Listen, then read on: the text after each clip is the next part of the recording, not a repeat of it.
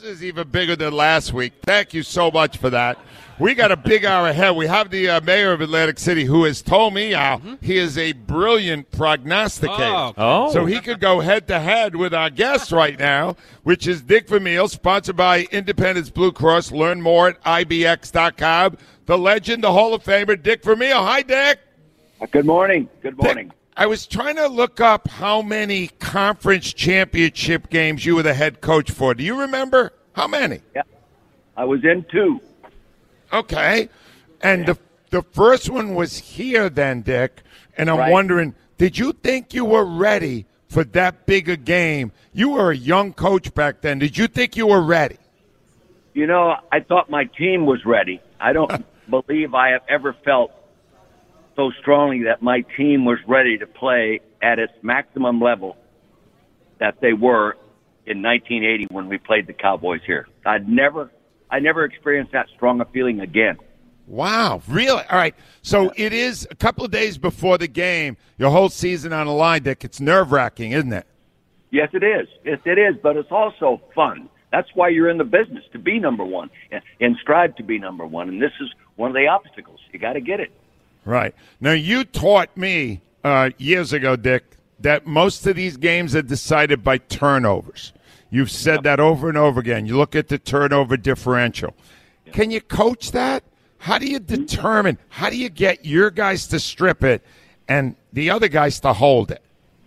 Well, you coach it on a year-round basis. You talk about it a lot, you know. And it, they, with me, they would hear it, especially as I got older. They would hear it every day, every day, in every meeting.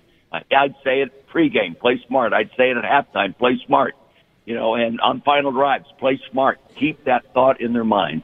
It takes real discipline to concentrate on all on those little things that prevent fumbles and prevent interceptions and create takeaways. And they've got to think about them. They got to focus on them. Yeah. Now, Dick, you were just saying how nerve wracking it could be for a coach. Imagine you're a rookie quarterback who is the last pick in the draft, and you're out there at Lincoln Financial Field. How, if you were coaching against Brock Purdy, would you approach that? I don't think I'd approach it any different than uh, the evaluation process of watching him play and win every game he's quarterbacked and score better than 130 in four of the games or so, you know, uh, that he's quarterback. He's played extremely well. And uh, that's how he will play Sunday unless we prevent him from playing that, that well. All right. How do we prevent him from playing that well, Dick?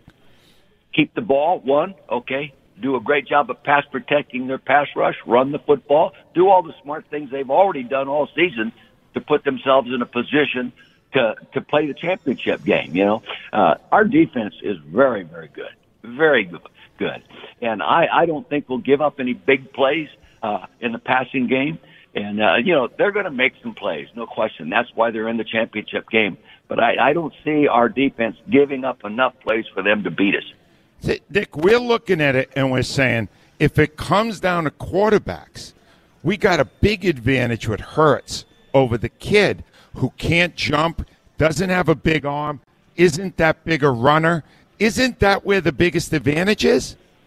Well, I think it is. The biggest advantage is uh, Jalen and his ability to run because his ability to run and this style of offense that we run here in Philadelphia is different than the offenses they've been defensing in the San Francisco uh, areas. You know, the the quarterback can go both on the RPOs, the run pass options, and, and then the quarterback called runs, and then the quarterback scrambles will dictate a lot of how uh, San Francisco plays their defenses, and that gives us a big, big advantage. Wow, that's that's a good point.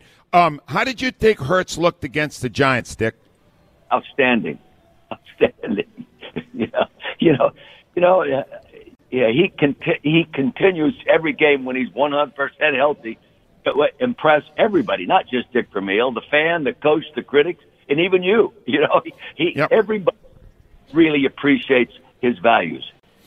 All right, I got to ask you about AJ Brown. A couple of minutes ago, I predicted he's going to have a big game. At the end of last game, he was not happy. He did not get enough passes. How do you you must have encountered that when you were a coach, Dick? How do you handle a wide receiver complaining he needs the ball more? Well, you know, sometimes that's ego, and arrogance.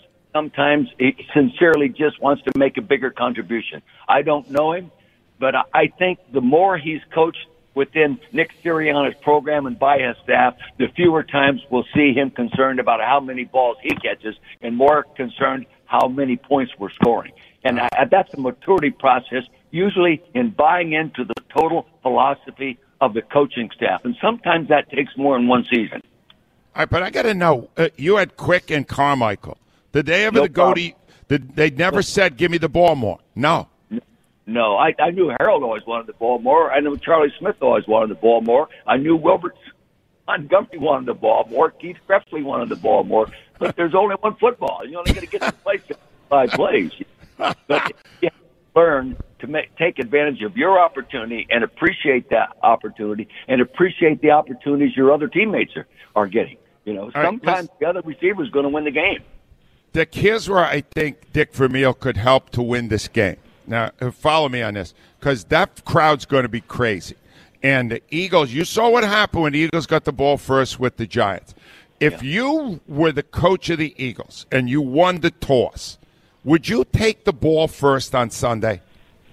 I'd do what I'd been doing all year to put me in a position to be playing for a Super Bowl game. I know I I don't think I'd change my basic philosophy because of one game. And we've played other good football teams and beaten them, you know. And so I, I think I would stay with what I've been doing. You know, I, I think, they, and I would just as soon put that young quarterback under the pressure of the crowd noise right off the bat in the very first series. Don't give him a whole series with you, you on the field to relax and get in, in the hum of the game. You know, put him out there, make him show he's what he has been. That's a, I, I, you know, Al, I never thought of that. Well, I till he could listen to said it. Dick Vermeil or I can listen No, to you. I think no, I'll I'm going to listen listen. to Dick Dick, I just changed my mind just hearing what you said there. Dick, Dick, Dick, here's the thing now. Like, you're not coaching now. You're just watching, but you still love football. Do you Oh, get you- ner- Do you get nervous before a game like Sunday? I do. Yeah, you know, I'm an eagle. You know, I I'm know. an eagle. I live here, and I, you know, I, I really, uh, you know, I really study them, analyze them, criticize them uh, privately, and uh, I, uh, you know, I'm I'm involved. You know, and, uh, and just like you are, you know, no city gets more deeply emotionally involved with their football team than Philadelphia, and no city gets more intense. Okay. All right. So, well, uh, tell me why. Dick. I've always wanted to know why. Why do we care so much? You have a Well- theory? Yeah, the, the roots of this team are deep. This goes all the way back to the initial phases of the National Football League. People are going to go to the game Sunday. Grandparents kept moving those tickets on. You know, they've been going to, oh, you know, how many times you've heard, boy, when we played at Franklin Field, boy, I remember Chuck Bednarik standing over uh, Frank Gifford. I remember when Tom Brookshier broke his leg. I remember when Wilbert Montgomery broke that 42 yard touchdown run. It's amazing. I don't know. I have never been in a city where those kinds of things are held within their memory uh, on a daily basis. You know what's amazing to me, Dick? That you coached in other cities. You won a championship in St. Louis. You've always been Philadelphia first, haven't you? Well, yes, I have. Yeah, I have. You know, I came here with three children. They went to school, got married, eleven grandchildren, now three and a half great grandchildren. This this is our home. You know. Yeah, it's beautiful. All right, this is it, Dick. It's time. Uh, what do you think? Who's going to win this game? What does your computer say? And who do you think the winner will face in the Super Bowl? All right, my computer says the Eagles win by four and a half points. Now I don't know how you score half a point. All right. by four and a half. The Eagles are a complete better team in all the categories, and especially when you combine offense with defense. They are a better team. Now they've both lost a few games to get here, so they have been beaten before. What we have to do is play as well or a little better than how we've been playing all year that gave us the opportunity to play Sunday.